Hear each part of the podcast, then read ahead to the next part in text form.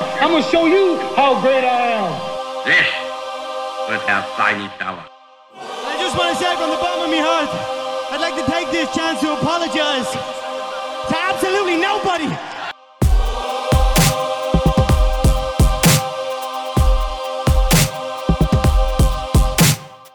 Hello, and welcome to How to Take Over the World. This is Ben Wilson. This is part two on the series of the life of Brigham Young, the prophet and president of the Church of Jesus Christ of Latter day Saints, first governor of the state of Utah, and colonizer of the American West. Just to remind you kind of where we left the story off. In 1844, Joseph Smith is murdered, and it's not immediately clear what's going to happen to the church that he founded and left behind. It's not clear who, if anyone, will lead the church. But Brigham Young returns from a mission out east, says that the authority to lead the church is with the apostles, and that he, as the senior most apostle, has the authority in particular to, to be the leader. There's a big standoff with another church leader named Sidney Rigdon, and uh, the church votes basically unanimously for Brigham Young to lead them. And so he becomes the new leader of the Church of Jesus Christ of Latter day Saints. We're in the city of Nauvoo, Illinois, which Joseph Smith had established, and Brigham Young has just taken control. He is 43 years old. So today we're going to go through the rest of the life of Brigham Young, how he led thousands of people across the continental United States to establish a new state in the American West with a new people and a new way of life. And, you know, one of the reasons that I got into this story is because I think that it is so interesting that he was able to do this, to build new cities, kind of a new kingdom is, is really probably the best way to think about it. And I think that's an opportunity that is more open and available than it has been since the time of Brigham Young. With the rise of remote work, there has been a big increase in the number of people who are thinking about this and trying to do things in this arena of, of building new cities um, or new states, new countries, new ways of living. And I'm friends with two of those people. And so I guess I will dedicate this episode to them, uh, Dryden and Kevin. I hope two of you are able to take inspiration from the way Brigham Young was able to do things in his quest to establish this, this new thing. Uh, so let's get into it. But first, a word from our sponsors. Today's episode is brought to you by Tiny Capital. We talk a lot about building empires and leaving legacies on how to take over the world. And nothing is sadder to me than when a beautiful legacy goes to waste, like Alexander the Great's empire falling apart right after his death. You want to be more like the Rothschilds, whose financial empire lasted decades, or even better, like Caesar, whose empire lasted hundreds of years. That's where Tiny Capital comes in. For over a decade, they have been partnering with founders to give them quick, straightforward exits that protect their team and culture and keep their businesses operating for the long term. When you sell to Tiny, it's incredibly fast and easy. You avoid the long back and forth and life or death negotiations. You get a fair deal that gives you cash, but also builds for the long term and protects your legacy going forward. It's a really great company that is building an empire of their own by building the right way. I'm really impressed with how they do business. Maybe it's because they're Canadian. They're just a bunch of nice guys who are really smart, but also going to treat you right and make sure everyone gets a fair deal. So if you've got a business that you would like to sell, please check them out at tiny.com and let them know that I sent you. Again, that is tiny.com. Secure your legacy, work with the best. Check out Tiny Capital.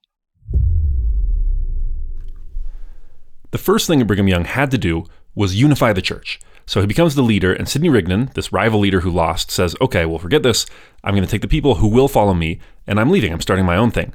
So he goes back to Pittsburgh and starts his own church and not that many people follow him, but a few do.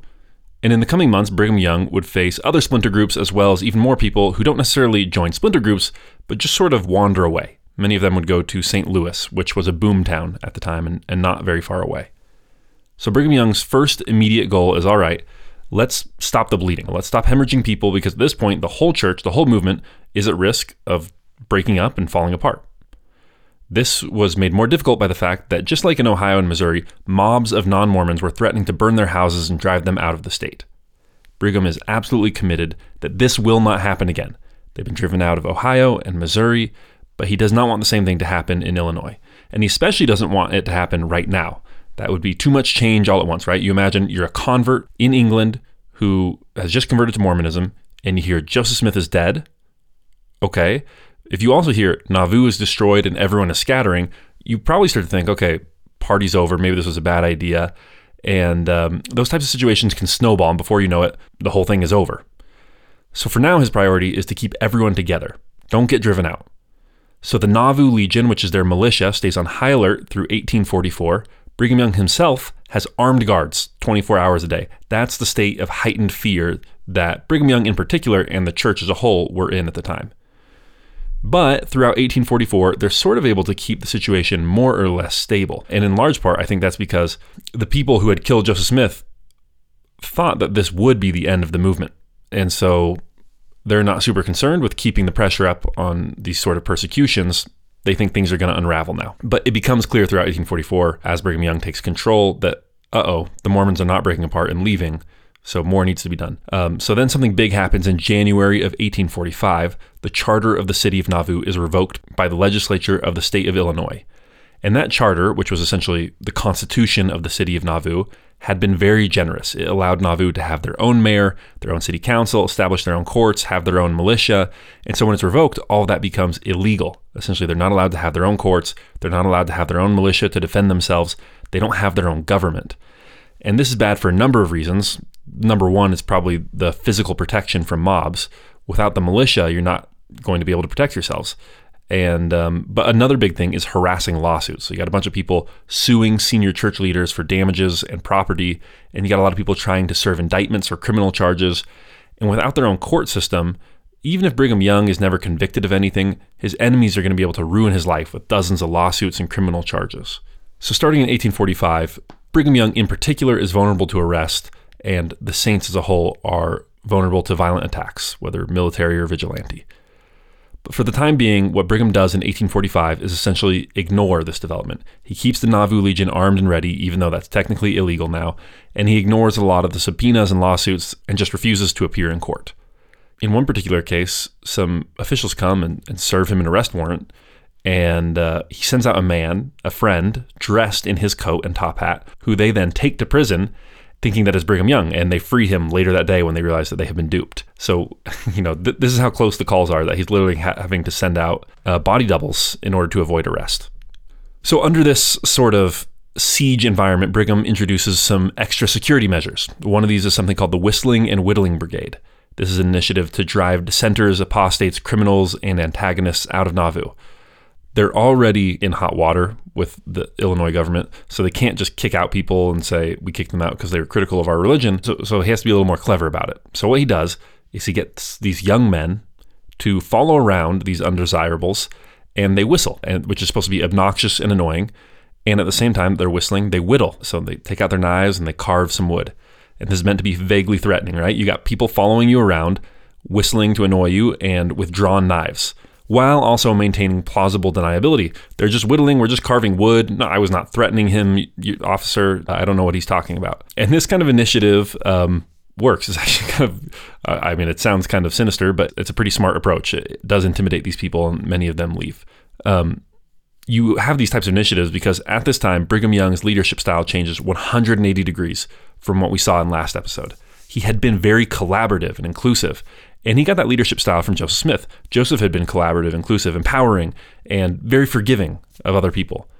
But I think from Brigham Young's attitude, now he says, well, look what that got him. It got him killed.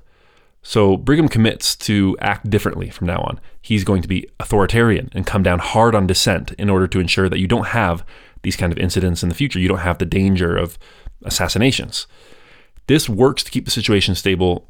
And you know, we'll see throughout this episode, this change has various consequences, some good, some bad. Um, but all these initiatives that Brigham Young introduces work to keep the situation stable through the first half of 1845. And then in August, anti Mormon mobs begin burning outlying settlements outside of Nauvoo. And then in the late summer, so August and September of 1845, Mormons start retaliating and they start burning the homes and crops of non Mormons who were suspected mobbers. So what you're seeing is almost an exact one for one replay of what happened to the Saints in Missouri. So, the governor of Illinois, his name is Governor Ford, he's really committed to not letting a civil war break out. So, he sends a state militia. It's led by Stephen Douglas, the famous statesman who would go on to have famous debates with Abraham Lincoln later in his life. Uh, he comes to Nauvoo and he sits down with Brigham Young and negotiates an agreement. And the agreement is that in the spring of 1846, the Mormons are going to leave Nauvoo. And what they get for that is Stephen Douglas basically says, We will ensure your safety until then. So we'll make sure the mobs stay off your backs if you will leave as soon as spring comes. And Brigham Young agrees to this. As I said, he really wanted to keep everyone together, but he knew that they were going to have to move on eventually. He just wanted to be able to move on of their own accord. He wanted to be able to walk out and not be driven out. That was really important to him. One of the reasons that he wanted a little bit more time was to complete the Nauvoo temple. Now, this seems like kind of an odd priority. You know, you're about to leave the city, so why are you trying so hard to build this large, decadent, beautiful building that you're not going to be able to use for very long? But the Latter day Saints are very excited about these new rituals that were going to be revealed in the temple, so they want to complete the temple and participate in these rituals before they have to leave, because who knows how long it's going to be before they complete another temple and, and are able to receive these rituals. Also, they had put a lot of blood, sweat, and tears into constructing this temple. So I think when you've worked so hard on something, you just want to see the thing through. You want to see it completed, even if you're not going to be able to use it for very long. So through the end of 1845, they're working hard to complete this temple, and they do. In November and December of 1845 and January of 1846, they're able to use it. There is this huge outpouring of spiritual enthusiasm as Brigham Young standardizes and introduces the temple ceremonies that had been taught to him by Joseph Smith before his death. So people are literally cramming into the temple day and night. They're, they're, conducting ceremonies at night as well. There's so many people who, who want to participate in these new ceremonies. And um, there's a lot of celebrating. There's singing and dancing inside the temple. And Brigham literally goes and lives in the temple for a while. He's sleeping there. He's staying there day and night, both because he wants to officiate these ceremonies for as many people as possible, and because he feels safe there. He's surrounded by friends, and so it's probably safe from assassination attempts or attempted arrests. But at the same time that there is this spiritual outpouring, unfortunately, Stephen Douglas wasn't fully able to follow through on his promises, and mobs begin to attack the Saints once again in the late winter, which is a little early. They were supposed to have until spring to, to get out of the city.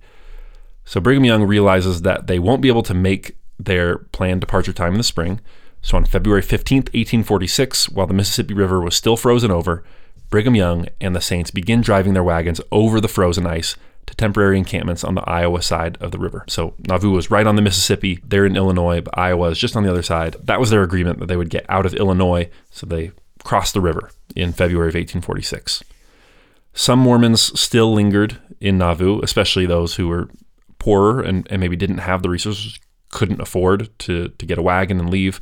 But over the coming months, they were harassed, they were beaten, they were whipped, they were driven by the mobs. And uh, by September, virtually the whole body of the church was gone from Illinois. The Nauvoo era of Mormonism was over. And this was when the Brigham Young era of Mormonism would really begin. He was leading a people in the wilderness once again. I should mention that not every Latter day Saint left Nauvoo. Most notably, Emma Smith, the widow of Joseph Smith, did not leave. She and her children stayed in Nauvoo. She and Brigham fought, and they fought ugly. They did not like each other at all. Uh, there was a big falling out. And Part of it was that Joseph Smith himself had not had a great relationship with his wife right before he died. She was not happy about plural marriage, about polygamy, which he had introduced shortly before he was murdered, which I think is understandable. But also, there were arguments about property. So, Joseph Smith had not really kept his property very separate from the property of the church in general. It was unclear what belonged to him personally and what was church property. And so, of course, when he dies, Emma says, it's all my property as his widow. It all belonged to him. And Brigham says, no, it all belonged to the church, and the church should take custody of it. And so they have this falling out, and Emma actually doesn't ever follow Brigham west. Uh, she, along with her children, stayed in Nauvoo and established something called the Reorganized Church of Jesus Christ of Latter day Saints. It was supposed to be the same church. Uh, she just believed that Brigham Young had essentially stolen the church and that Joseph Smith intended for his sons to take over the church after he died. And so in the reorganized church, which was always smaller than the segment, you know, led by Brigham Young, um, Joseph Smith III, the son of, of Joseph Smith, became the prophet. Once he came of age, he was still a boy at this time, but eventually he would become the prophet. And the reorganized church really de-emphasized Joseph Smith's later teachings. In fact, most of them they didn't acknowledge that Joseph Smith had ever taught. They dismissed them as inventions of Brigham Young. Uh, they said they never happened.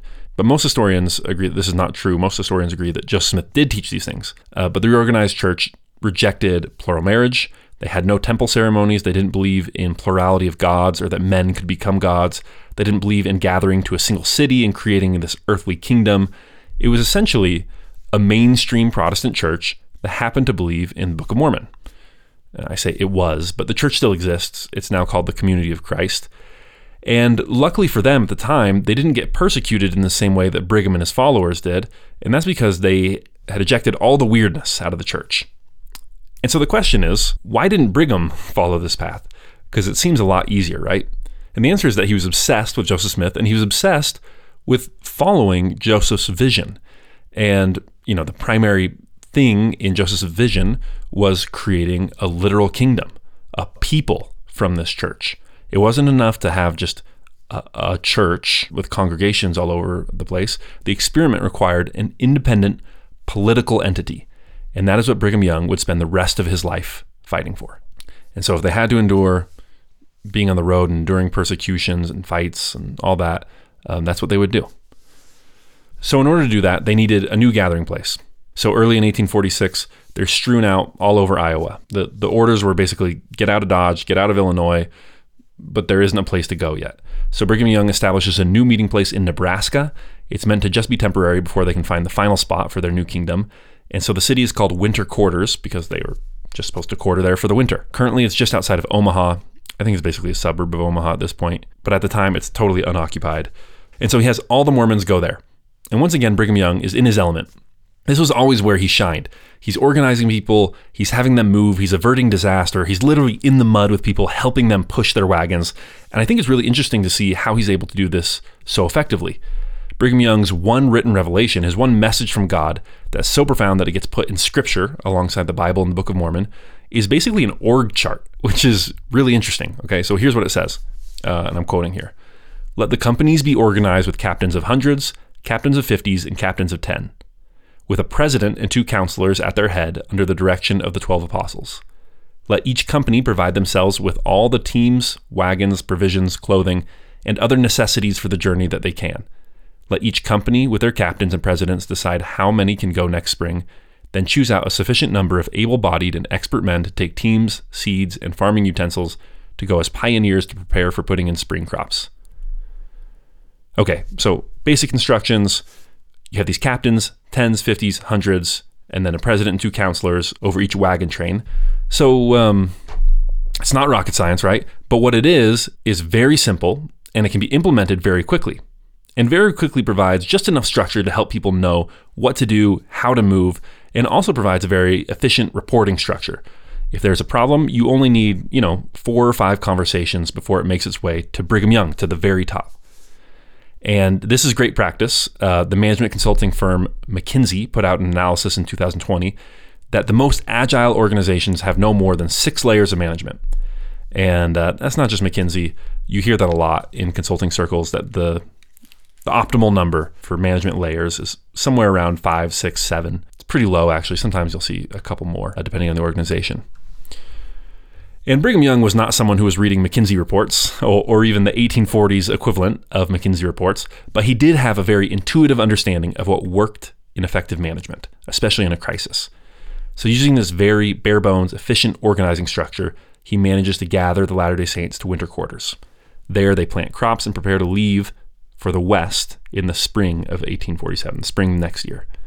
And I say the West, Brigham Young was pretty sure where they were going to go at this point, but a lot of people didn't know yet. There were a lot of potential places that they could go. Some people were thinking California, some were thinking Oregon, Vancouver Island, Mexico, and of course Utah, where they did end up going. And Brigham Young says he has seen the place in a vision and he'll know it when he gets there. Privately, he's telling people it's probably the Salt Lake Valley. But as they're getting settled in winter quarters and getting prepared to take a journey the next year, it, it's a pretty tough year uh, that they spend in winter quarters. Everyone is just living in these log cabins. They, they know they're not going to stay, so they don't make any real efforts to make it nice and comfortable. It's just a halfway point, and it's cold. There's disease. Everyone is poor. They just left Nauvoo under duress. Understandably, people are not in a great mood. So, in the face of this difficulty, some people start to resist and challenge the leadership of Brigham Young. And they're like, man, you have not got us in a good spot, Brother Brigham. And what do you do when times get tough like this? I think for many people, probably for myself, the instinct would be, all right, let's be conciliatory, let's be nice, let's people aren't happy, let's give them something. But it turns out that's what weak leaders do. Strong leaders know that tough times are when you challenge your followers to step it up and do more, do better. And that's what Brigham does here. He goes to the people and says, I know we're unhappy. And guess what? It's because you're wicked. You're not obedient enough to me and to God, and you need to repent. And he goes on kind of this barnstorming tour through winter quarters in in the first half, 1846. I was actually just listening to an excellent podcast called The Cost of Glory, where the host makes the same point about Cyrus the Younger in Anabasis, anyway, this old book about these Greeks. When things get tough with his Greek mercenaries, uh, this Cyrus the Younger challenges them. He doesn't make concessions. The toughest times are when you push your followers to do their best work, not the time to go easy. And this approach works. The people are able to come together, unify, put aside their complaints and quarrels, and focus on the heart of why they're there, which is this spiritual commitment, this shared belief that they all have. And so um, once this happens, once people repent, are obedient, are strongly following him, um, then in the second half of 1846, Brigham takes a much more measured approach and um, and relaxes a little bit and emphasizes singing and dancing, raising everyone's spirits. In fact, at the time, he says one of my favorite quotes, uh, one of my favorite Brigham Young quotes. He says, "The wicked have no right to dance. Dancing and music belong to the saints." Um, I believe that. What do you think of this? I, I believe that. Singing and dancing are only for, for me and my homies. When people I, I don't like sing and dance, it's it's wrong. Um, well, this time at winter quarters is very important for a number of reasons. One of which is they're preparing to leave, yes, but also it, it's the Mormons' first opportunity to openly live plural marriage amongst themselves. So in Nauvoo, it had always been hush hush. It had always been a secret. Joseph Smith was practicing it. He got his apostles and some top leadership of the church to also engage in plural marriage, but no one knew. No one felt comfortable discussing it or being open about it generally. And in winter quarters, that changes. Brigham Young is walking around with his various wives. He's got a couple big log cabins that he builds where he's housing multiple wives together in these sort of big communal households. And a few other apostles are doing the same. And it's not just plural marriage, but really, Mormons have their first chance to live completely to themselves w- without having to worry about prying eyes. In Missouri, in Illinois, there were other settlements nearby, even though they had their own cities. But here in winter quarters in Nebraska, they're literally in the middle of nowhere. I mean, nowhere. And, and so they're doing lots of things um, that are kind of different. So Brigham institutes a new doctrine called the law of adoption. So the idea behind this is um, okay, you're getting married to various women and taking them as wives. And in Mormon parlance, that's called getting sealed. Okay. Sealing, you can think is like welding, is another way Joseph Smith described it. So you're getting welded to these women as wives so that you're connected to them forever. These are eternal marriages. Well, now Brigham Young rolls out this thing called uh, the law of adoption, where you can get sealed to various men and take them as surrogate sons. Another way to connect yourself to people that you know and love. But what this also is, is you're really seeing a pivot to what you might call Old Testament Christianity. No longer is the model f- for how to live a good Christian life within this Mormon community. It's not, you know, it's not Paul right, who was urbane, educated, and celibate, as far as we know. Um, you get the idea from Paul that to him, maybe the ideal life is one that is detached from earthly cares, impoverished, and dedicated entirely to prayer and praising God. But the primary model for Brigham is not that. He's trying to emulate the, the patriarchs, Abraham, Isaac, and Jacob, violent men with large households of wives, children, and servants. So, with this law of adoption, you know, Brigham, especially Brigham Young, but also other senior apostles and leaders in the church, like Heber C. Kimball, Parley Pratt, they're forming these little tribes. They've got all these adopted sons. Sometimes those adopted sons have adopted sons. People try to conduct business within their tribes. Sometimes people even speak in that way. They talk about the tribe of Brigham or the tribe of Heber. Are they trying to do favors for those that they've adopted? They're basically establishing patronage networks. And it's interesting to see, you know, in some ways, Brigham Young is in the same circumstances as Moses. He's leading a people in the wilderness, taking them to a promised land, trying to ensure their survival and their obedience to God. And he responds to these similar circumstances by developing an Old Testament theology and an Old Testament way of life. Um, so, so maybe it really is as simple as the circumstances kind of dictate the beliefs and practices of, of many religions. You know, that law of adoption is wouldn't survive for very long. It's not practiced anymore in Mormonism, and it wasn't practiced for, for very long. But uh, I think it's interesting that the precedent is there in Mormon history and doctrine. And it's interesting to me to see Brigham Young trying to branch out into something that was truly unique, truly very different and weird compared to, to what American Christians were used to. And by the way, how does this work? Can only a few people be Abrahams? Brigham Young has a good quote where he lays out the the fractal nature of how this was supposed to work. He says, and I'm quoting here, say that I'm ruling over 10 sons or subjects, and soon each one of them would have 10 men sealed to them, and then would be ruler over them. that would make me ruler over 10 presidents or kings. So, in other words, these people had been worried like, okay, so I want to be a, a president or a king. So if I'm sealed to you as your son, Brigham, does that mean I, I can't be one anymore? And he says, no, no, no, no. This kind of works like an endless network, right? It's like a it's a pyramid scheme. the the Mormon love for pyramid schemes runs really deep, right? It's hundreds of years old.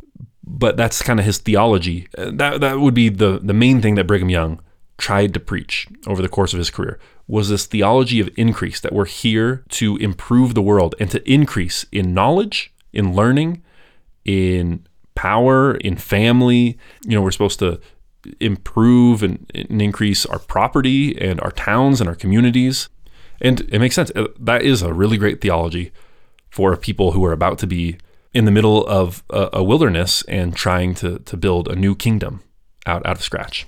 So he's teaching all this, and then in 1847, the first company leaves from winter quarters, and uh, they now know basically where they're going. Although interestingly, Brigham Young is still not saying exactly where they're going, but more or less they're headed for Utah.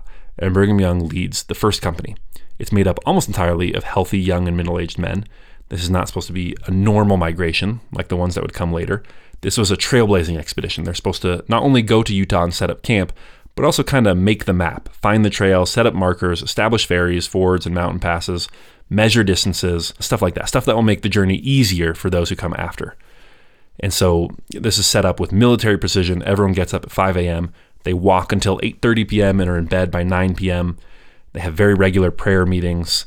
Uh, they average 15 to 20 miles a day, which is pretty good. In last episode, I talked a little bit about this very unique American environment that Brigham Young came from where this entrepreneurial spirit, this ingenuity was really widespread. And you can see that on display in this journey. One of the things I found most fascinating is there's a camp scribe, a guy by the name of William Clayton, and he collaborated with an apostle named Orson Pratt, who had a little bit of mathematical training. And they got a carpenter in the camp to create a primitive odometer. They designed it up and, and got him to build it. And this little thing could attach to one of the wagon wheels and it would click and it would track the number of wheel turns throughout the day. And they used this odometer to get a measurement of how far they had traveled each day. And it was pretty good. It was pretty accurate, actually. People have looked at their measurements and uh, it was pretty accurate. So, I mean, to me, that's just amazing that they were able to to do that with a little bit of wood and some duct tape, you know, metaphorically speaking, um, with, with very little materials. I, I was just very impressed by that ingenuity. So they're headed out and they make it most of the way there. They're in Wyoming when they're met by a man named Sam Brannan. Sam was a leader of a group of Mormons who had been on the East Coast, basically, and rather than trying to cross the plains, they had made the voyage by ship. They boarded a boat called the Brooklyn and sailed all the way around Cape Horn up to San Francisco. And they land in San Francisco, and their leader, Sam Brannan, looks around and thinks, Whoa, we don't need to go any further. We have found paradise. This is where we should be. And if you've ever been to San Francisco, you know why. You know, even take out all the buildings, everything that's been built. It's just some of the best land on earth. It's beautiful. It's got terrific weather, a natural harbor, good farmland. If you're a settler, that's where you want to land. So Sam comes out to Wyoming and basically says, Brigham, I'm hearing all this nonsense about Utah. You got to be kidding me, man. This California place, San Francisco, it's amazing. Can't stop in Utah. You got to keep going. And Brigham says, No, we're going to Utah. And it's interesting to hear why he chose Utah specifically instead of California or Oregon. Listen to this quote about Utah. He says, There are no locations less desirable than this for any other purpose than the one for which we have selected it. Not for its intrinsic value in a pecuniary point of view, but in order that we might enjoy our religion in peace, preserve our youth and virtue, and be freed from the insults, abuses, and persecution of our enemies. So, in other words, Sam, I hear you. California, it sounds amazing. But we are intentionally going to the middle of nowhere. And it's so that no one will bother us, so that we have a chance to live out this religious experiment in peace. And look, Utah is actually a pretty nice place, um, but it is the desert and is very remote and very undesirable compared to California and Oregon and some of the other places that they could have settled. There's another good quote from Brigham Young where this pastor comes to Utah after it's been settled and uh, and says, to Brigham. And knowing that Brigham is a religious man, he says, Brigham, it's amazing what you and God have been able to do with uh, with this valley. And uh, Brigham gets a little smile and says, "Yeah, well, you should have seen it when just God was in charge of it." Um, And uh, it's true. Like it, Utah's nice, but it's the desert, and uh, it is very undesirable, especially compared to California and Oregon. So from Wyoming, Brigham ignores Sam Brannan's pleas and they set out again for Utah. It's relatively uneventful. There are no adverse events except for at the very end, Brigham gets something that they call mountain fever. It's probably a tick borne disease. Nothing too serious, but basically, he has the flu for the very end of the journey. So when they get there to the Salt Lake Valley, he's laid up in the back of a wagon. And um, they pull up, they show Brigham the valley, and Brigham says that he's had this vision of the exact place where they need to end up. So he looks out over the Salt Lake Valley and says, This is the right place. Drive on. This is a very famous moment in Mormon lore, in Utah history. In the retelling, it's often shortened to, This is the place. Uh, he, he actually said, This is the right place, but okay, that's fine. This is the place. And there's a park at the spot called This is the Place Park. I actually used to live right by it. And it's in the state song. This is the place. So that, that's a famous moment from Brigham Young's life. This is the place. So they pull into the Salt Lake Valley, and for a month, Brigham Young recovers from this illness and he helps lay out the roads, divides the area into plots of land, helps build some cabins. They raise a flag. And then he doesn't stay. He goes back across the trail that they just blazed to winter quarters. And for the next two years, he keeps going back and forth. So throughout 1847, 1848, he leads various wagon trains from winter quarters to Salt Lake City. And again, this is really where he shined, organizing these mass movements of people. Uh, this is probably Brigham Young at his peak. Migration is incredibly successful. In the face of a lot of dangers and difficulties, the vast majority of saints made it safely. They had to worry about wild animals, about bad water, finding food, uh, Native Americans that were often not friendly, crossing rivers and streams, adverse weather events. Um, but despite all this, according to one book I read, uh, I think it was Brigham Young and the Expansion of the Mormon Faith by Thomas Alexander, the death rate for Mormons on the Mormon Trail was actually lower than the death rate for the United States as a whole. In other words, you were safer following Brigham Young on the Mormon Trail than you were just being a, a Jack or Jill out in New York. And that says a lot about how successfully Brigham Young manages this migration. Now, this whole time, Brigham Young has been leading the church as the senior apostle of the Quorum of the Twelve Apostles. But it's around this time that Brigham Young decides that this isn't working. It's not working for him to just be another apostle, albeit the senior most one, but not really differentiated that much. Uh, Parley Pratt and John Taylor are two apostles who come out in the First Vanguard Company, and in Brigham Young's absence, they have been directing affairs in Salt Lake City, which is fine. They're good leaders, but it's not long before some minor conflicts arise, differences of opinion, slightly different visions, and it just becomes clear to Brigham Young that, look, not just with me, we're going to have all sorts of these. You can't have 12 people all equal running an operation. Like that just doesn't work. You got to have one person who's in control. So in the winter of 1847, he decides to reorganize the first presidency, which was this institution at the very top of the church, even above the apostles. You know, Joseph Smith was the president in the first presidency. He was the prophet, and he had two counselors. And so Brigham Young wants to bring this back with himself as president. And at first, this is opposed by the apostles, especially the brothers Parley Pratt and Orson Pratt. And uh, it had to be approved by the apostles in order to happen, so it's not looking good. So he embarks on this campaign to persuade them to reorganize the first presidency and declare him prophet of the church. And this is where you see how much Brigham Young has changed since Joseph Smith's death. Previously, you know, when he was in charge of the apostles in England, he was known for resolving conflicts very peacefully, for managing to accomplish things without ruffling feathers. But here, he takes the complete opposite approach. He basically browbeats the apostles into reestablishing the first presidency. When Pratt tells him all the apostles are equal, Brigham says, Wrong. I am the mouthpiece. You are the belly.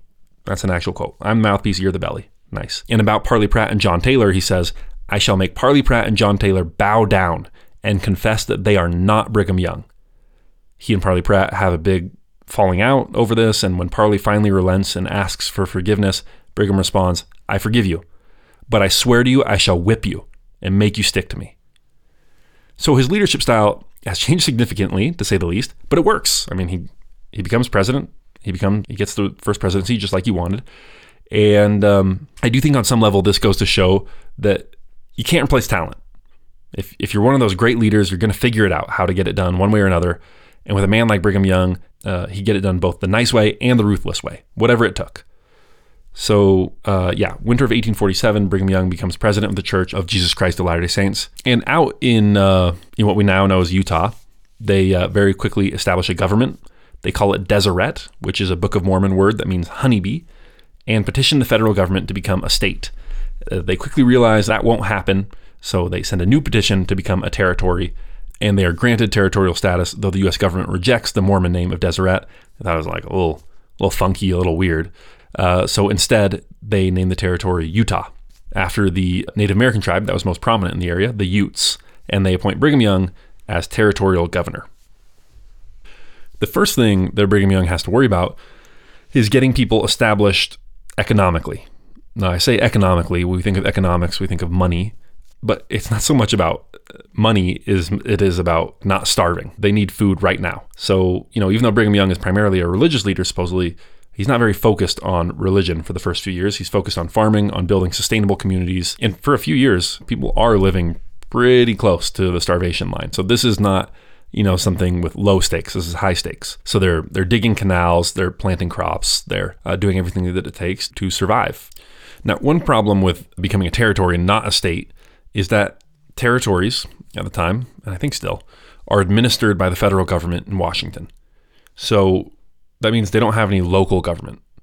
So Brigham Young is the territorial governor because he's appointed the territorial governor by the president but they don't have a locally elected government. And that means that in addition to Brigham Young, there are people who are appointed to the government as judges and officials, and uh, they're not Mormons. They're East Coasters, they're Americans, they're non Mormons.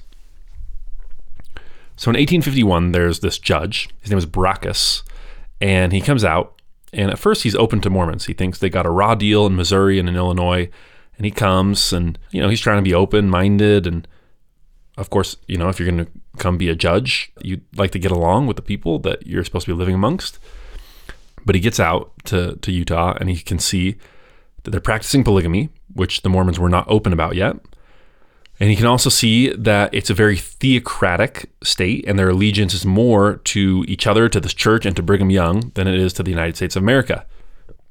So he's got these two things in mind polygamy and this religious allegiance.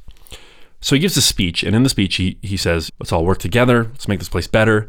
And before you know it, you all are going to be patriotic and law abiding, and your women will be virtuous.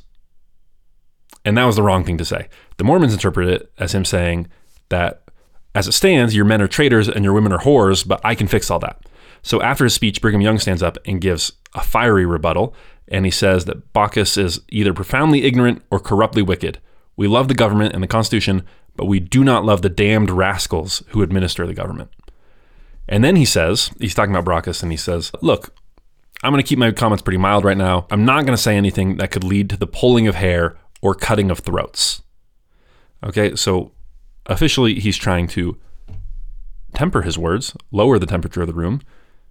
He doesn't want these things to happen, but it has the opposite of the intended effect. Brocchus hears this and thinks, wait, I'm sorry, cutting throats is on the table? This is not what I signed up for. So he thinks his life is in danger, and so he and the other judges flee Utah and go back to the States. Those officials who flee come to be known as the runaway judges.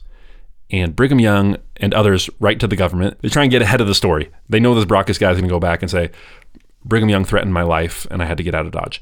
So they say, look, this guy was no good. They didn't understand us. We didn't like them. Can you please send us some new, friendlier judges? And miraculously, this works. It's not worth the government's time to fight these people. Honestly, from the US government's perspective, this was like not great land.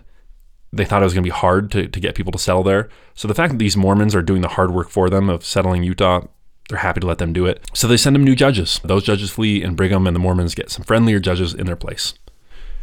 And so um, the 1850s, early 1850s, are, are, are pretty good. Saints starting to get established. There are fledgling towns with public buildings that are starting to pop up. And so Brigham Young decides that this is the time to announce polygamy to the world and uh, and let them know what they're doing. So in 1852, the church publicly announces that yes, we practice plural marriage. And I don't know that there is any great way to make that kind of announcement, but if there is, they did not figure it out. Uh, this announcement does not go particularly well. A lot of people leave the church, and missionary work basically grinds to a halt. Previously, people had been able to dismiss polygamy as nothing more than a rumor, but now that they know it's real, most people think that is very weird. They find it very odd. And so, uh, yes, they're able to live how they wanted to live now, fully, publicly, openly, but it comes at a high cost. So Brigham Young is teaching plural marriage. They're finally offering kind of theological defenses of plural marriage, why it's necessary. And at this time, Brigham Young is introducing other doctrinal innovations. One of these is called the Adam God theory. So, this is a theory that is quite difficult to understand. Brigham Young was not a theologian, so the Adam God theory was frankly never totally coherent. But the gist of it was this Adam, the first man, is God. The, he, he was God, our Father, and took human form in Adam, much in the same way that Jesus was also God in, in human form. But uh, and this is where it gets complicated, he grants that Adam is not Jesus, these are separate people, nor is he God the Father, as people typically think of God the Father. In one passage, he describes it as God the Father, Jesus the Son, and Adam the grandson. That's like a, a third God lower. Mind you, that this is in the framework of a theology where anyone could become a god. People are gods in embryo. There's not the same distance between God and man that most religions put there. So there's room for gods all over the place, I guess. But it's still unclear to most Mormons who are used to the classical Trinity, the Godhead. They're used to the Father, the Son, and the Holy Ghost. And uh, now you're telling us that there's the Father, the Son, and Adam? It's weird. And the apostles were not totally comfortable with it. Some of them never get on board, most notably Orson Pratt, who goes around and says, I don't know what Brigham's talking about. This is essentially not true. And that leads to some, some pretty big conflicts between Orson Pratt and Brigham Young. And uh, finally, in 1857, Brigham kind of admits defeat on the Adam God theory. He says, quote, whether Adam is the person that we should consider our heavenly father or not is considerable of a mystery to a good many. And uh, that's as good as an apology as you ever get from Brigham Young. It's basically his way of saying, all right, I'm going to leave this alone. It's a tough doctrine. He also teaches a new doctrine called blood atonement, which is this idea that there are certain sins that are so grave that the only way that you can ever be forgiven for them is by having your blood shed. So the example that would probably make most sense to the most people is murder. If you murder someone, the only way to get forgiveness for that is to yourself be killed. Lots of people believe in capital punishment for murder. Okay, fine. People can buy into that. But he also says that blood atonement might be necessary for sins like apostasy or adultery. And I, I know very few people who think that if you cheat on your wife, you should be killed. Well, actually, now that I say it out loud. Anyway, there are very few, if any, examples of people abusing this and murdering adulterers in Utah. But what you do have is people who maybe use it as an excuse when they already want to do someone harm. Anyway, much like Adam God theory, blood atonement would not survive long. Brigham Young was great at building institutions, building towns and cities, and building businesses, but he was not great at building doctrines, at uh, establishing new ideas in a religious context. So the Church of Jesus Christ of Latter day Saints has officially repudiated blood atonement. Uh, they did so all the way back in the 19th century and then once again in the 20th century. So, but those those are the two major attempts he makes at doctrinal innovation. Throughout the early 1850s, Brigham's family is rapidly expanding. By 1858, he has 47 children living across a number of houses throughout Salt Lake City and beyond, actually, a couple in Provo, I think. And he needs novel arrangements in order to manage a family of that size, as you can imagine. I mean, that's a question a lot of people have is when you have that many wives and that many children, just like, how do you do life? So, one way is that he builds two houses called the Beehive House and the Lion House. And these are very big houses. They still stand. Uh, they're still there in Salt Lake City. You can go take a tour of them and see what it was like. I recommend it. If you're in Salt Lake City, go to the Lion House. It's cool. And so he had some families, the wife of Brigham Young would say, I can't live with all these women. And so he would say, okay, we'll figure out a situation for you. And they would get set up in an individual house for that wife with her children. But other women found that lonely, right? To, to live in a house, basically as a single mother with, with no husband there. And so they liked this communal living arrangement of these big houses. And so they had two big houses where you would have up to 12 wives with their children living there. Family life is very complicated with that many wives and uh, there were politics, conflicting personalities, jealousies, and all sorts of difficulties. Um, one of the ways that Brigham managed it was with this sort of military discipline, right? So there was family prayer at a very certain time, and uh, he would send out the call, and everyone had to be there. And um, you know, when you have that many children, you have to be very efficient about things. You have to run things like an assembly line. And he would set budgets for each of his wives. Uh, it is, you know, I, I, guess I can't get too deep into it here, but it is interesting to read about how you manage that type of household. And the short answer is you kind of manage it like a business. That's kind of how I think of it. So it's complicated, but to be honest, it mostly works. And uh, despite these complications, domestic life is mostly a source of joy for, for Brigham in his life in the 1850s. At this time, he establishes a company called the Brigham Young Express and Carry Company. It was often shortened to the YX Company, Young Express, YX, and it transports mail freight and passengers from Missouri to California, and obviously makes a stop in Utah.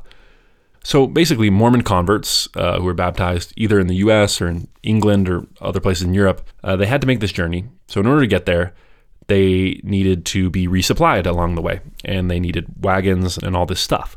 And so Brigham Young thinks, I don't love that when these people are coming out to Utah, they're getting all this stuff, they're getting all these supplies from non Mormons. I'd like to keep it all in the family, so to speak. I'd like to be working and giving our money to each other and helping build things up. So he builds this YX company to transport people from Missouri to Utah and help supply them so that you know they're buying supplies from from Mormons instead of non-Mormons. The company also gets a government contract to transport mail and deliveries, and the YX company um, was quite successful. At least initially, it was, it was, profitable, did well for Brigham, and did well for the Saints, helped them uh, get across the plains. But so he's got all this stuff going on, and while his mind was so concerned with transporting people to Utah and getting them set up in these new towns and cities and getting them to live in economically viable towns, the religious aspects of life had really come to be neglected. So Brigham looks around and finds out that some of these towns are not even having church meetings. No church meetings. In this explicitly religious kingdom, right? This community they're trying to set up, the people are so concerned with building their farms and getting food that they're literally not even having church. So Brigham is afraid that they're going to lose their way, lose sight of their unique mission, so he kicks off something called the Mormon Reformation. Essentially, Brigham Young and his counselors and some of the apostles go around and they start giving these fiery sermons.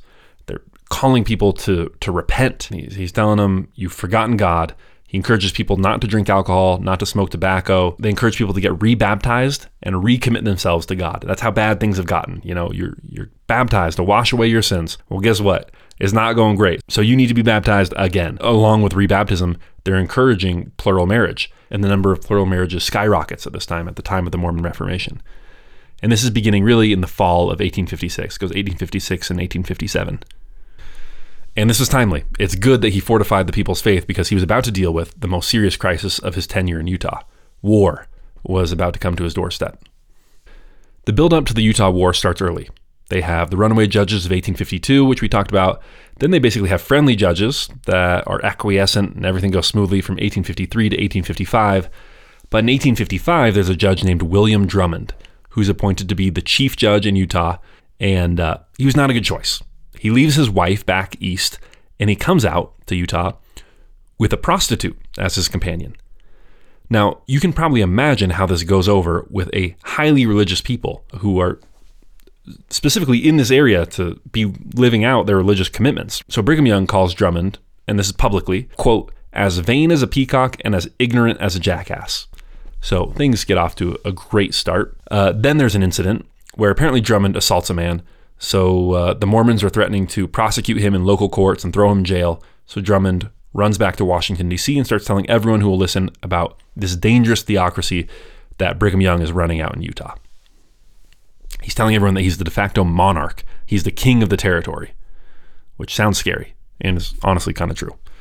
And obviously, at this point, he's not the only one telling these stories there are other runaway judges and there are other officials who had bad experiences in Utah and have axes to grind. So uh, opinions in Washington and on the East Coast are not uh, are not very favorable to the Mormons at the moment. And then there's an election in 1856, and in 1857, James Buchanan becomes president of the United States, and Brigham Young sends him a letter. Sends him a bad letter. He does a bad job.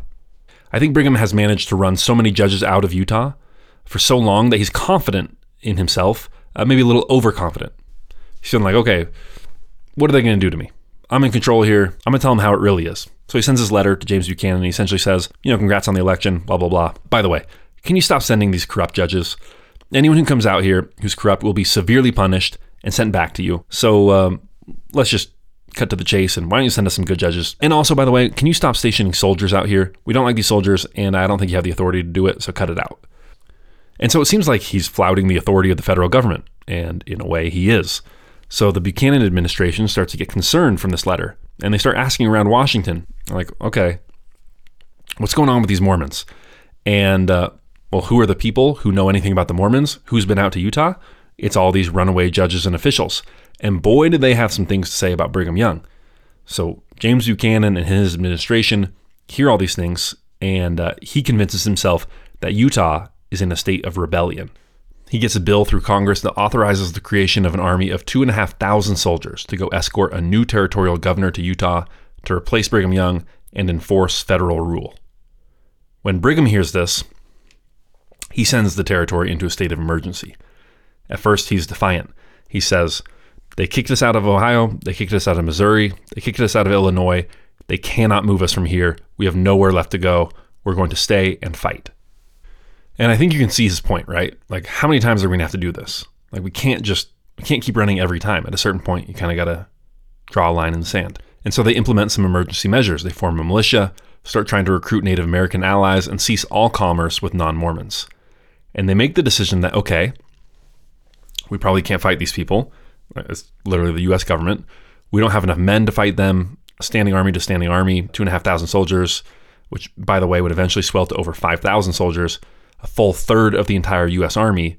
And, and they can't beat that. Even if they could have beat that, that would just provoke an even larger response from the US government. So instead, they decide to try to stall and delay this army. They're going to burn grasslands so that the army's horses and oxen don't have anything to eat. They're going to harass their supply trains and destroy their supplies. And if that doesn't work, Brigham commits to the Russia strategy, right? If you remember Napoleon and Russia, Brigham says, and this is a quote I shall lay this building in ashes. I shall lay my dwelling houses in ashes.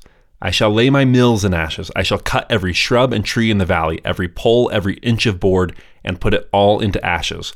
I'll make a potter's field of every canyon they go into. So, in other words, he's saying, if you guys come here, there's going to be nothing for you to take control of. We're going to start by making it impossible for you to come out here with all of our harassment and these kind of lightning strikes to take out your supply trains. But if you do make it out here, you're going to take command of a pile of rubble, and that's it. Uh, this kicks off a very bad time in terms of relations between Mormons and non Mormons in Utah. There's mostly Mormons, but there were some non Mormons. And uh, in one instance, there's a wagon train of people bound for California called the Fancher Baker train. They're from Arkansas. And of course, if you're traveling from Arkansas to California, you're expecting to be able to resupply along the way. And, um, you know, Utah's been here for a decade now, and they're expecting to be able to resupply in Utah. And all of a sudden, you know, they didn't have anything to do with this Utah war. They are finding that none of these Mormons will trade with them. They don't give them any supplies. And so that's not only bad, but like kind of dangerous for them. And so they start quarreling with local Mormons, they start insulting them. And things escalate. A few Mormons attack them, essentially form a little militia, and uh, they kill a couple of them. So the Fancher Baker train circles up in this valley called Mountain Meadows, and the local Mormons are trying to decide okay, what do we do? We attack these people. It's probably rash, but we killed a few of them. If we let them go, they're going to tell the Californians, and the federal government is going to find out that we attacked them and that we killed a few of them. They're going to come down even harder on us. Uh, this army's coming out here. So what do we do? They write to Brigham Young. They ask him what they should do. And before Brigham Young's response can come, they decide uh, to take matters into their own hands. They say, all right, here's what we're going to do we're going to massacre everyone, and we're going to blame it on the Paiute Indians. And so on September 11th, 1857, it's known as the Mountain Meadows Massacre, and um, it's awful. They kill over 120 people, come under a flag of peace, and say, hey, we're going to escort you out of here and then on a certain signal they turn and uh, all these all these Mormon guys holding guns shoot people at point blank range and massacre them. Um, yeah, so that's the Mountain Meadows massacre. It's uh, it's one of the ugliest moments in Mormon and Utah history. Um, as things like this are happening, uh, the army is inching closer and closer. But the Mormons do manage to slow them down with this policy of attacking supplies and burning grasslands, and they're making them go slower. But they are going to make it, right? Eventually, the army is going to make it. And so Brigham says, okay, his first inclination is to say we're gonna we're gonna fight this thing. So he sets a certain line in a canyon near Salt Lake City, and he gives secret instructions. And says, if the army insists on coming, once they cross this line, let guerrilla war commence. You know, we're going to put men in the canyons and we're going to start picking off soldiers from up in these canyons with snipers. But luckily for him, snowstorms start early that year, and in November, it forces the army to stop right before they reach that line where hostilities would have commenced. And frankly, this is horrible management by Brigham. It was uh, not a good decision. If they had started firing, they had started killing soldiers, the response from the federal government would have been overwhelming. And this kingdom that he had worked so hard to scratch out of the desert would have been over in short order, right? The, the army would have had no trouble snuffing them out. But luckily, he's uh, he's saved by God or fate or good luck because the U.S. Army stops right in time, and so they decide to winter just outside of Salt Lake City, and basically say, in the spring we're coming for you, we're coming into Salt Lake City. So it's kind of a showdown over the winter. Everyone's just holding their breath to see what's going to happen.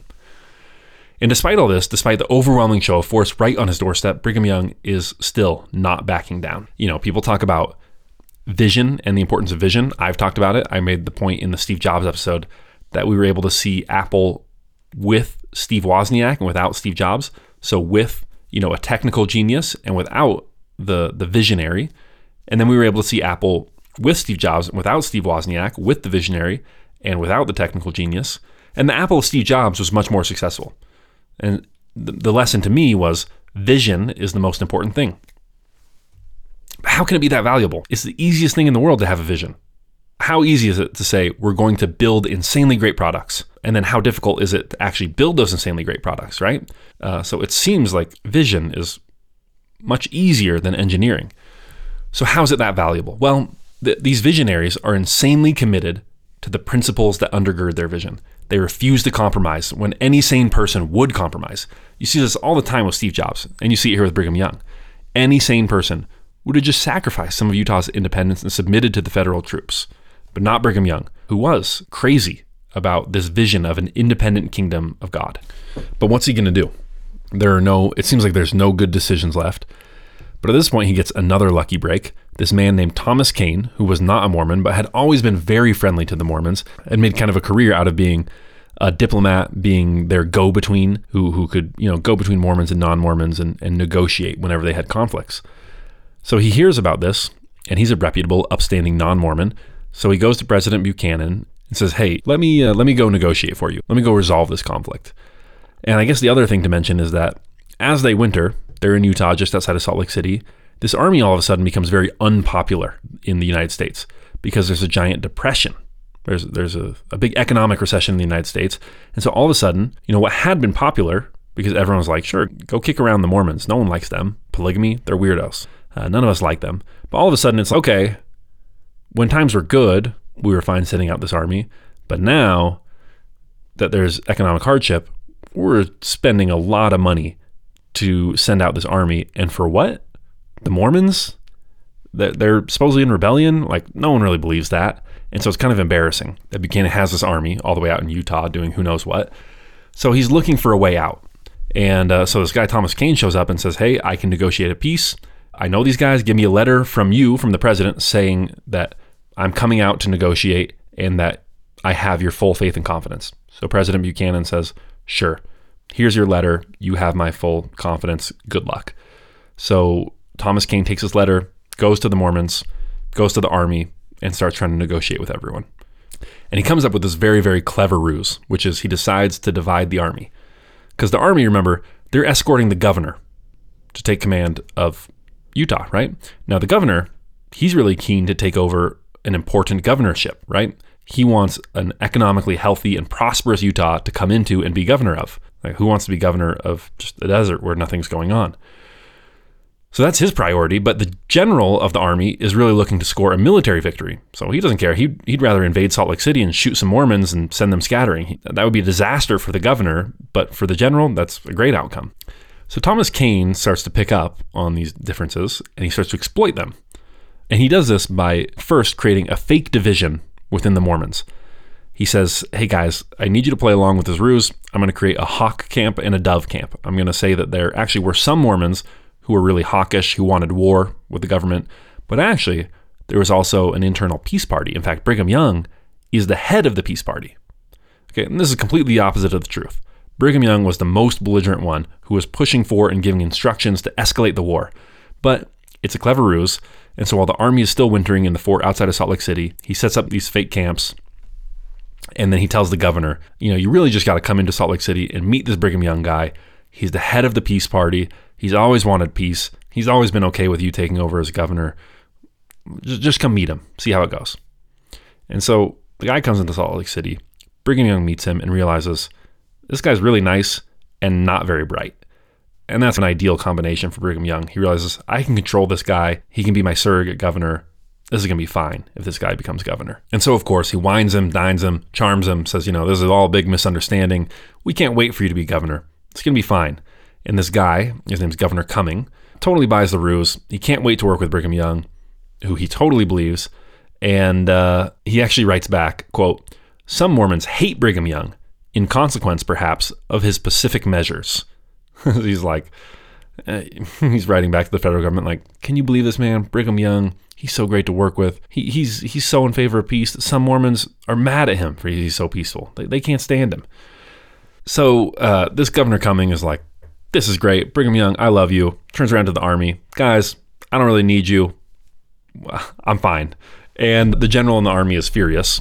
He still vows to come into Salt Lake City and as a consequence, on April 1st, Mormons start evacuating Salt Lake City and moving just south to, to Provo, which is 40 miles south. It's where I live now, basically. And uh, this isn't the scorched earth policy that Brigham Young had threatened, but it's kind of it's him putting his finger on the trigger, saying, "I'll do it. Look, I'm serious. I'll do it. I'm moving people already. I know we're just down the road, but we're starting to move."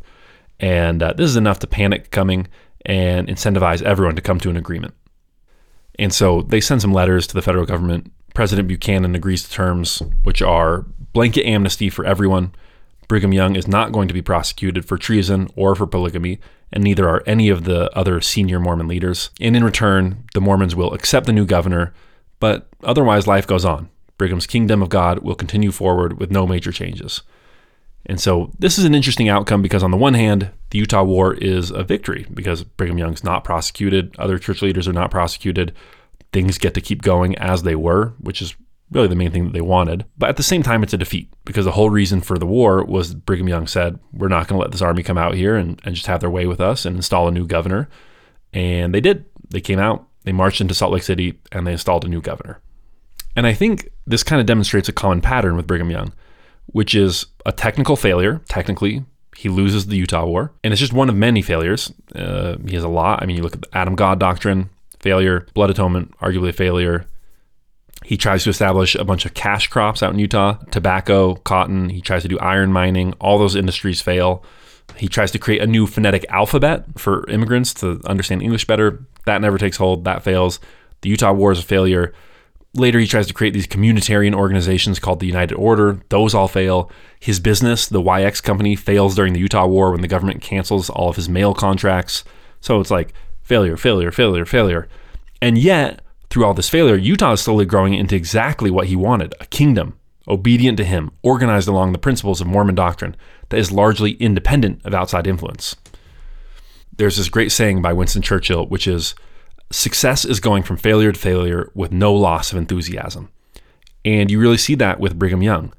Each tactical battle is a failure.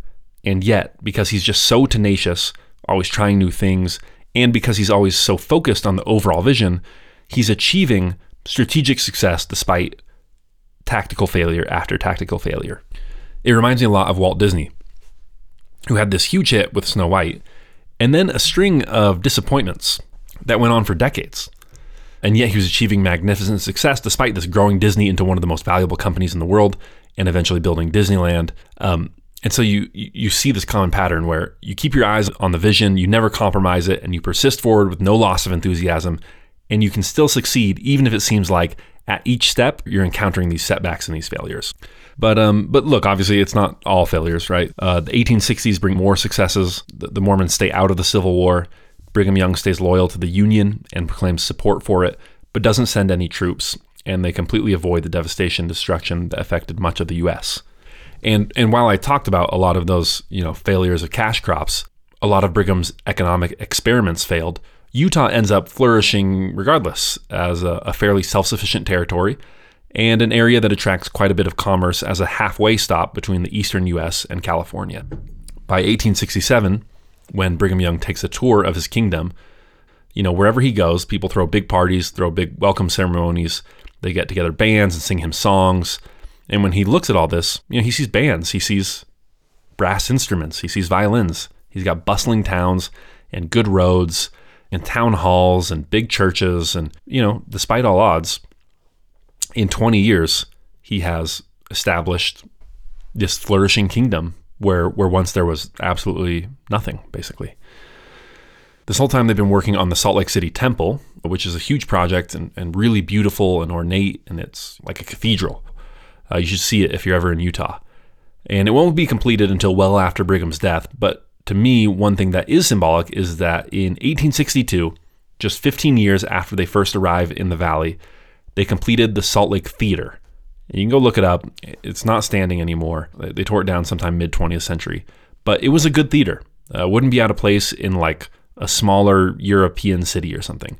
It had multiple balconies, beautiful columns out front. It seated 1,500 people, and that's that's wild to me that it took 15 years to go from dust and shrubs to uh, to decent luxury, right? Like a decently nice theater, and that to me is amazing.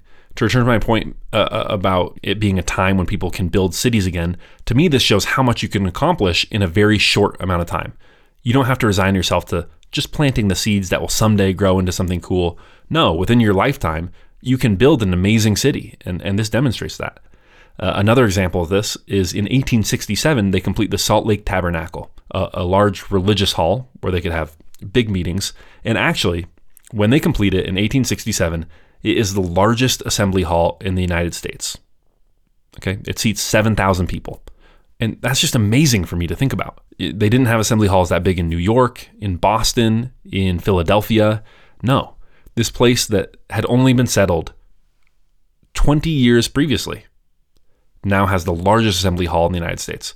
You know, that, that shows what you can do. Another threat emerged to their independence in 1869, maybe not as dire as the Utah War, but in 1869 is when the Transcontinental Railroad was completed. If you don't know the history, they start building the railroad in the east and in the west, and they kind of build towards the middle. And the place where they eventually meet is in Utah, near current day Ogden, just north of Salt Lake City. I don't know, 60 miles or something like that and the Mormons are integral in helping to build the last portion of the railroad as it draws near completion. So, this is an economic boom, firstly, because Mormons are paid to construct the actual railroad, but secondly, because all of a sudden you have this strong economic link to the rest of the United States. So, it provides an economic boom, but it also means that Mormons are no longer an isolated people. Brigham Young would never, after the construction of the railroad, uh, have the level of absolute control that he had before it was completed and I don't want to exaggerate this, he was still indisputably the wealthiest and most powerful man in Utah by leaps and bounds. It wasn't close, but he can't demand obedience in the same way anymore. One sign that Brigham Young was losing his grasp a little bit from where it was, or perhaps loosening his grasp, was this group of people called the Godbeites. So this guy William Godbe, and his friend Elias Harrison go to the East Coast and they discover seances what was called spiritualism. So seances. Think of a hokey lady with a turban on her head, uh, you know, looking into a crystal ball or saying, "Oh, I, I can feel his spirit with us now." Th- that, uh, and it was very popular at the time in the United States. So you think about it. At this time, all these people had just died in the Civil War, and this meant immense suffering, and a lot of people who missed their brothers, their sons, their fathers, and wanted to connect with them somehow. And so you have these seances and these people saying, you know, I can receive a message for you from your dead brother. And this sounds ridiculous to us now. You know, seances are, I think most people consider them pretty hokey. But at the time, it was very popular and very, uh, honestly, like kind of high society, kind of progressive. It was a little bit like uh, like yoga is now, right? Like, yeah, people rolled their eyes a little bit. It was kind of woo woo, but at the same time, it was for the educated class. It was seen as smart and progressive and, and something that modern people did. And so this guy Godbe, he comes back. He's a member of the Mormon Church. He's a very successful businessman, very wealthy. He discovers spiritualism and he brings it back and starts this church, essentially, a, new church. They still claim to be Mormons at first, And then after not very long, they drop that pretense and they start something called the Liberal Institute, which was this sort of philosophical society, is what you might call it, and this place where they can practice seances. And they start a newspaper called the Salt Lake Tribune, which um, was an anti Mormon newspaper, was Utah's preeminent primary anti Mormon newspaper, actually still is Utah's primary anti Mormon newspaper. And the fact that Brigham Young doesn't violently drive these people out lets them start this newspaper. Kind of shows how much things have changed. You know, for sure, a decade previously, he would have intimidated them, put pressure on them to, to leave, to get out of Dodge. And so now you see Brigham adapting a little bit to a new normal. And I think for the first time, showing some semblance of compromise. And I think part of that is because he now felt very secure. He had accomplished what he wanted to. This kingdom that he had built was independent, was religious, was following his principles. And so for the first time, he feels a little comfortable loosening the reins a little bit and maybe also recognizes that with the railroad, he just doesn't have the same leeway to, to demand obedience that he had before. But this doesn't mean that Brigham has fully given himself over to openness and cooperation. One way that he copes with this new outside influence is to create incentives and opportunities for Mormons to interact commercially. So once again, he's saying, hey, we need to boycott non Mormon businesses and only do business with each other. So he establishes something called ZCMI, Zion's Cooperative Mercantile Institution. It's basically a cartel of Mormon merchants. And he gets people to buy into this and says, hey, Mormon citizens, I'm going to ask you to, to do commerce as much as possible with other Mormons and Mormon merchants. I'm going to ask you to lower your margins a little bit, but we're going to make it up to you on volume because all these Mormons, and Utah's vast majority Mormon at this time, they're all going to be coming to your business to buy their supplies. And this is a hugely expensive endeavor for the church. It's a big gamble, but it pays off. ZCMI becomes profitable relatively quickly and stays profitable for a long time. It actually only closed its doors in 2002. So, you know, 150 years. ZCMI was going. And it also achieves its other goal of driving a bunch of non Mormons out of business and does manage to strengthen the church while weakening outside business influences. But this is actually kind of the opposite of what I was talking about before. This is a tactical victory in what was a larger, you know, strategic tidal wave that he couldn't stop. Yeah, he drives some merchants out of business in Utah, uh, some non Mormon merchants, but overall, economic life was becoming more integrated with the rest of the United States and uh, less self sufficient than it was before. The 1870s are the final decade of Brigham Young's life. He grows a little less active in this decade. Remember, he was born in 1801, so he's in his 70s. He's lived a hard life. The years have taken their toll on him. He's got kidney issues, urinary issues, digestive issues, hemorrhoids, rheumatism. Uh, he's getting a little fat. Even so, you know, even in the 1870s, he's still fairly energetic. There's a story that that I love that I read in, in one of these books where his son Brigham Jr. is on a trip with him uh, in 1870. So he's he's 70 years old or 69 years old, and they're visiting a southern settlement. And everyone must have drunk some bad water or something like that because everyone starts getting sick at the same time. You know, they're with like with 10 or, or 12 people or so, and all these guys start throwing up at the same time. And uh, Brigham Young Jr. says the same feeling comes upon him, like he wanted to throw up. He's kind of got his head between his legs. But he writes, quote, Father sat there and shook his fist at me, and I managed to choke it down. And then he says of his father that, quote, fought off the feeling, produced his medicine, and was very active in treating the sick.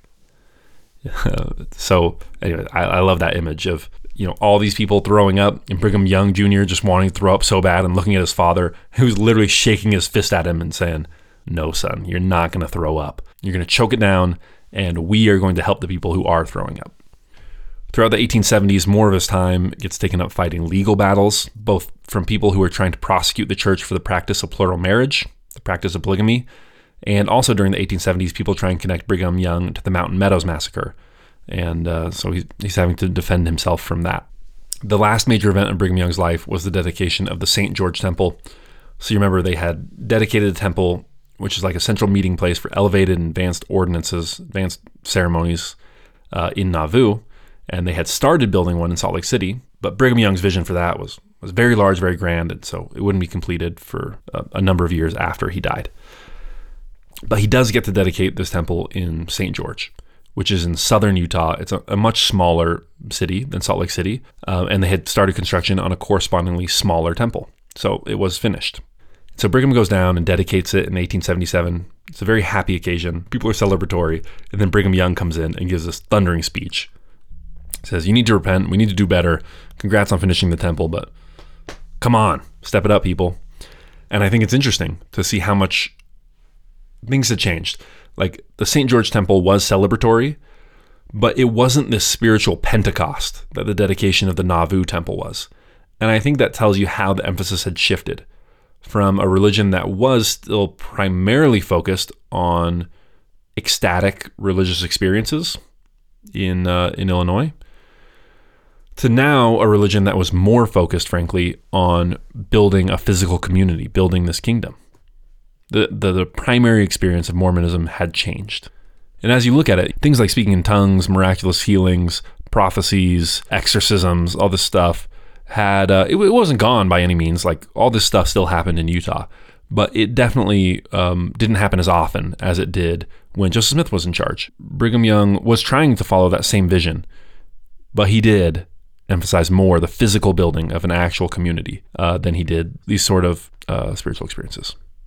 Uh, this St. George Temple dedication reinvigorates Brigham Young, and 1877 is one of his more active years through the first half of the year. He's feeling great, he's getting around, he, he's giving talks, uh, but then suddenly, on August 23rd, he falls very, very ill, probably with appendicitis, and over the next four days, he got more and more delirious as he got sicker and sicker and eventually slipped out of consciousness.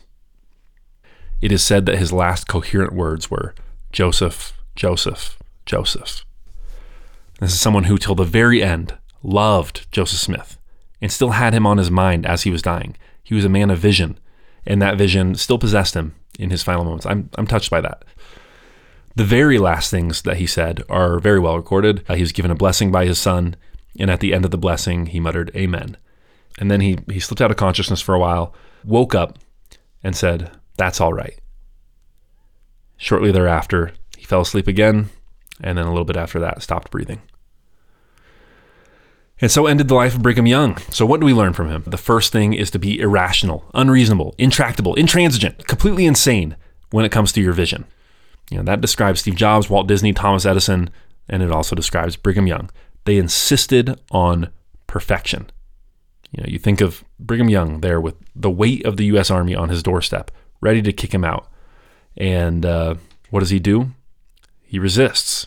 He says, you know, we're gonna we're gonna continue as an independent kingdom no matter what.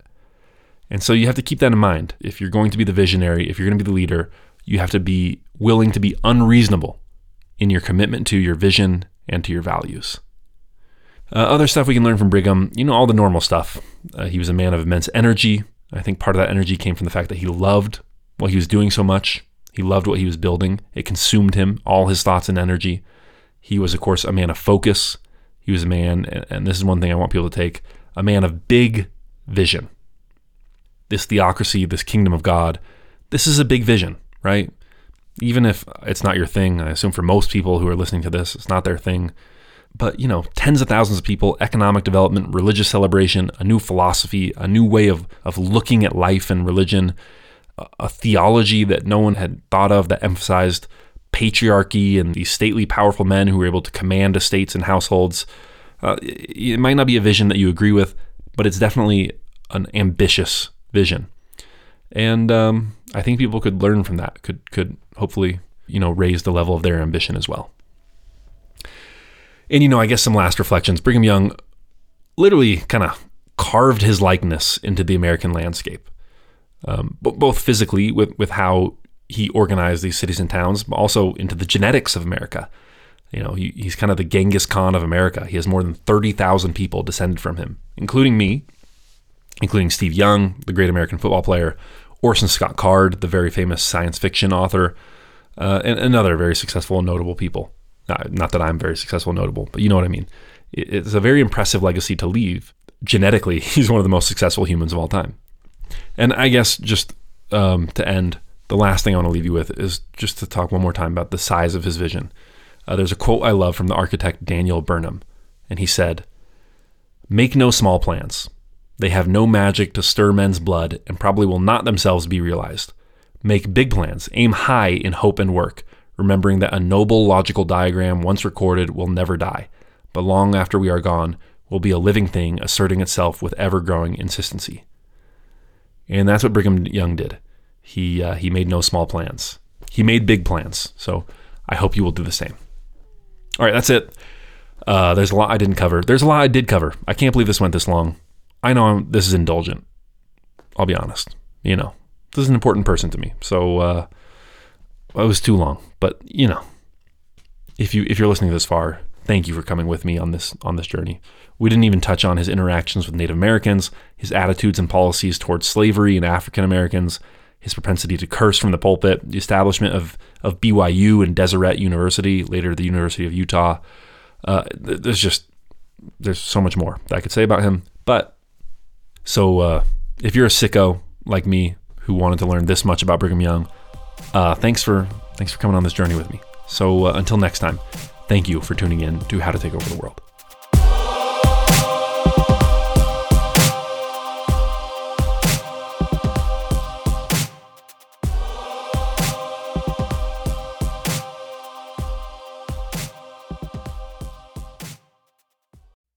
In the 1970s, John Todd burst onto the evangelical scene with a shocking tale. He claimed to be a former witch involved in a then unheard of secret organization called the Illuminati and urged Christians to prepare for a violent world takeover.